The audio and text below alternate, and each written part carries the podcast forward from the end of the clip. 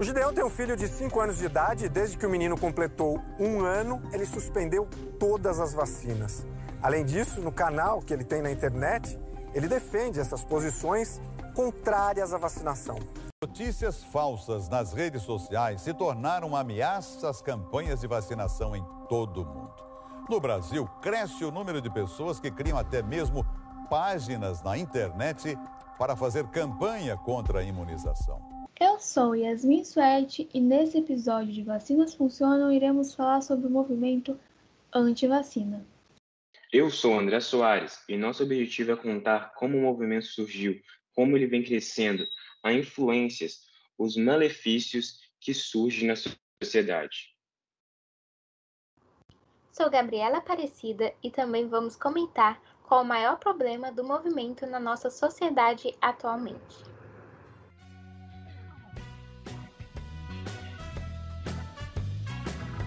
O grupo anti-vacina acredita que as vacinas fazem mal, têm quantidade alarmante de mercúrio, causam autismo e até mesmo a morte. Primeiro, precisamos entender como surgiu o movimento anti-vacina.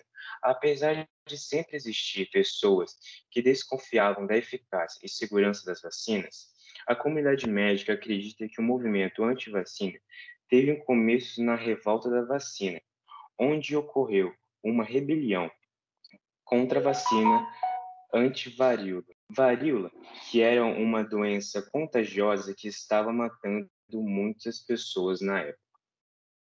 Mas o estopim foi em 1998, quando o médico britânico Andrew Wakefield publicou um estudo com uma conceituada revista científica chamada The Lancet, que descrevia 12 crianças que desenvolveram comportamento autista. O estudo levava à possibilidade de um vínculo desse problema com a vacina MMR, que protege contra sarampo, rubéola e cachumba, que havia sido aplicada em 11 das crianças estudadas. Na verdade, Andrew foi contratado por advogados que queriam criar informações falsas sobre vacina para conseguirem processar empresas que trabalhavam nesse ramo da medicina, conseguindo faturar uma boa grana. E uma atriz famosa da época, que tinha um filho autista, comprou a ideia de que foi a vacina que causou o transtorno na criança. Ela então começou uma campanha mundial muito forte. Por ela ser uma pessoa pública, essa história foi crescendo de uma maneira completamente descontrolada. Hoje, a gente sabe que era tudo uma fraude. Vários trabalhos já demonstraram que não existe nenhuma relação entre a tríplice viral e autismo, mas mesmo assim o mito continuou. Muita gente começou a espalhar essa teoria e o pior, estão convencendo muita gente e assim muitas pessoas são vítimas de teorias da conspiração, fake news, relatos fantasiosos. Tem muita gente que acredita mais no grupo do WhatsApp do que em um médico qualificado. Odiosamente, as fake news são disseminadas principalmente pela internet, como visto nas reportagens apresentadas no início. Nos últimos anos, uma pesquisa do G1 revela que os brasileiros ficam cerca de mais de 9 horas diárias na internet. A era digital contribui muito para a propagação de notícias falsas e sem embasamento. Os anti-vacinas utilizam de 3 estratégias para convencer o resto da população a não tomarem também a vacina, sendo elas: a primeira estratégia é a alegação de uma liberdade individual, de que o Estado não pode te obrigar a fazer alguma coisa. Mas falando de uma crise sanitária e de saúde pública, ela não é uma decisão somente individual, ela passa por um ato de saúde coletiva. Ou seja, essa estratégia é inválida, por se tratar de uma pandemia, então é algo que você está colocando em risco a vida do outro. Então, isso não é uma decisão pessoal, nem uma escolha individual, de jeito nenhum. Segundo, minimização da ameaça. Se eu pegar o coronavírus e só pegar uma gripezinha e, tomando a vacina, correr o risco de desenvolver uma mudança genética, o que é mais grave? Você mudar seu DNA ou ficar com uma gripe? Quando eu trato uma pandemia, coronavírus, Covid-19, como uma gripezinha, eu estou minimizando o efeito dessa ameaça e a vacina passa a ser tratada como uma coisa perigosa. Então, essa construção dessa narrativa, que já está minimizando essa ameaça do vírus há algum tempo, ela ajuda a sustentar de forma desproporcional você ter uma vacina. Porque para que você vai se submeter a efeitos colaterais como mudança de DNA quando você estabelece uma assimetria? O ato de minimizar a gravidade do coronavírus, também o fato de que você não precisaria desta urgência toda. Então, a minimização da ameaça também é uma estratégia que o movimento antivacina utiliza. E, por fim, a última estratégia ou argumento seria a desconfiança do governo e das elites. Uma insinuação que existe um lobby por trás da indústria farmacêutica ou uma organização mundial oculta que está regendo essas decisões ou qualquer coisa do gênero. Nos Estados Unidos, por exemplo, começaram a usar bastante a hashtag WakeUp, como uma dica para fazer você acordar. Todos esses delírios de narrativa insinuam que as elites não zelam por nós, não estão aqui para a gente e que eles só querem saber do dinheiro deles. Esse argumento é um argumento também usado por Alexandre Ross há 185 anos atrás. Ele continua sendo utilizado até hoje. A insinuação que a elite e o governo utilizam a vacina apenas para lucrarem. Esse argumento é perigoso, bastante perigoso. Entendendo a dimensão e a gravidade que apresenta as doenças, não apenas no Brasil, mas no mundo também, propagar esse tipo de conteúdo é um grande desserviço. Ou, como diria Dr. Drauzio Varella, é criminoso. Pois doenças quase extintas ou controladas pela Organização de Saúde, como por exemplo o sarampo, tiveram um aumento significativo nos casos nos últimos anos, sem contar que muitas doenças podem levar à morte ou à paralisia infantil, como por exemplo a poliomielite, que a única forma de prevenção é a vacina. As pessoas que se dizem antivacinas apelam para a emoção, tocando em feridas como, por exemplo, a contração de doenças em crianças por meio da vacina. E é óbvio que mães sem informação se preocupariam e deixariam de vacinar seus filhos. Ou seja, a influência e a propagação de fake news é algo muito grave, muito sério.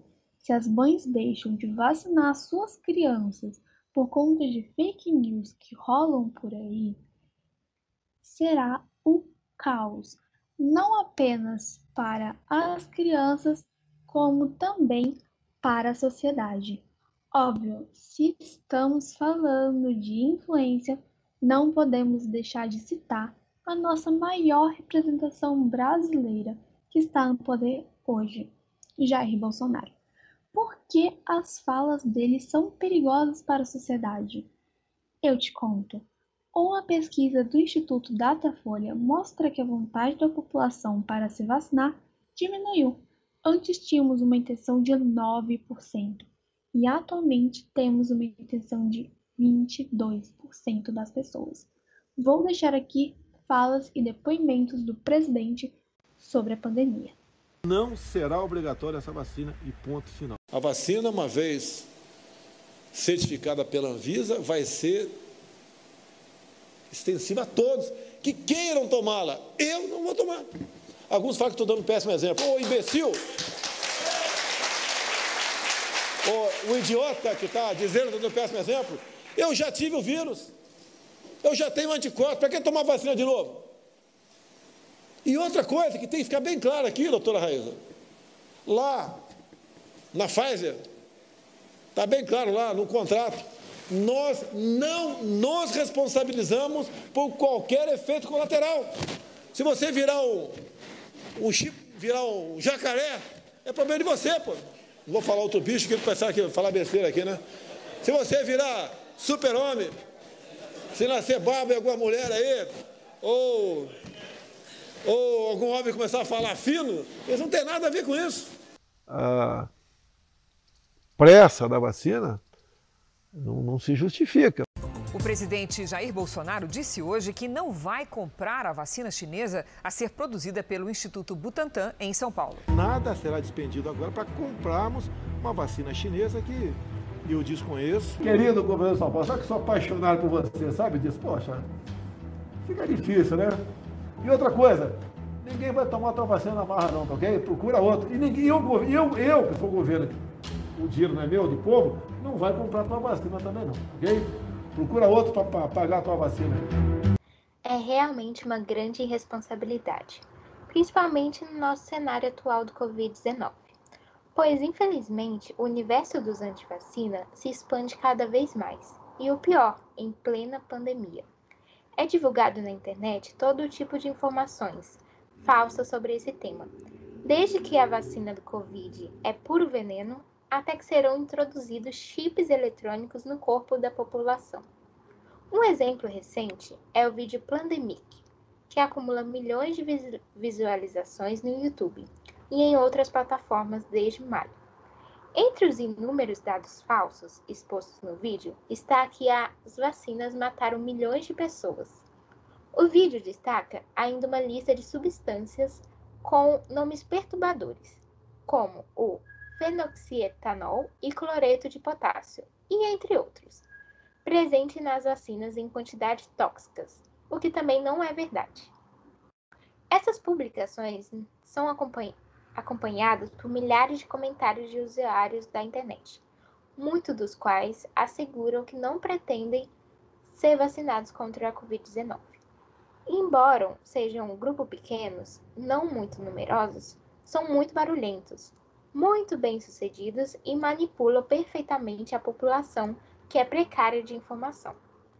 Embora essa história de antivacina não seja nova, a pandemia contribuiu para torná-la mais visível, enquanto pesquisadores do mundo inteiro trabalham em uma corrida contra o tempo para encontrar um antígeno. Certo, entendemos a gravidade do movimento antivacina, entendemos também qual o problema maior da influência e a propagação de fake news, mas afinal, qual a importância da vacina? A vacina é uma preparação biológica que estimula nosso corpo a produzir anticorpos, sem que contraia as doenças. Tem uma grande importância na prevenção das doenças e protege a nossa saúde e das pessoas ao nosso redor. Vou dar um exemplo. Se eu estou contaminada com alguma doença, porém as pessoas ao meu redor estão vacinadas, minha doença não passará para elas, ou seja, elas também não passarão para outras pessoas, exterminando de pouco em pouco as doenças. Foi o que aconteceu em 1904. Aqui no Brasil, as doses de vacina eram obrigatórias, pois as pessoas elas tinham muito medo da agulha e do que poderia causar essa dose de vacina. Porém, de pouco em pouco, as pessoas começaram a perceber que realmente funcionava e que realmente era necessário, indo cada vez mais de forma voluntária a tomar essas vacinas. Tanto que a primeira doença a ser eliminada aqui no Brasil pela vacina foi a varíola, que matava muita gente ao redor do mundo todo. Ou seja, a importância da vacina, ela sempre existiu, sempre continuará a existir, pois elas eliminam as doenças que nos matam, que matavam 20% da população há anos atrás. Isso é de extrema importância. A vacinação é uma das formas mais eficientes mesmo, em termos de custo para evitar doenças, e ela atualmente evita de 2 a 3 milhões de mortes por ano, e outro 1,5 milhão poderia ser evitado se a cobertura vacinal fosse melhorada no mundo, afirma a OMS, Organização Mundial de Saúde. E também as vacinas são essenciais para blindar o organismo contra doenças que ameaçam a saúde em todas as idades.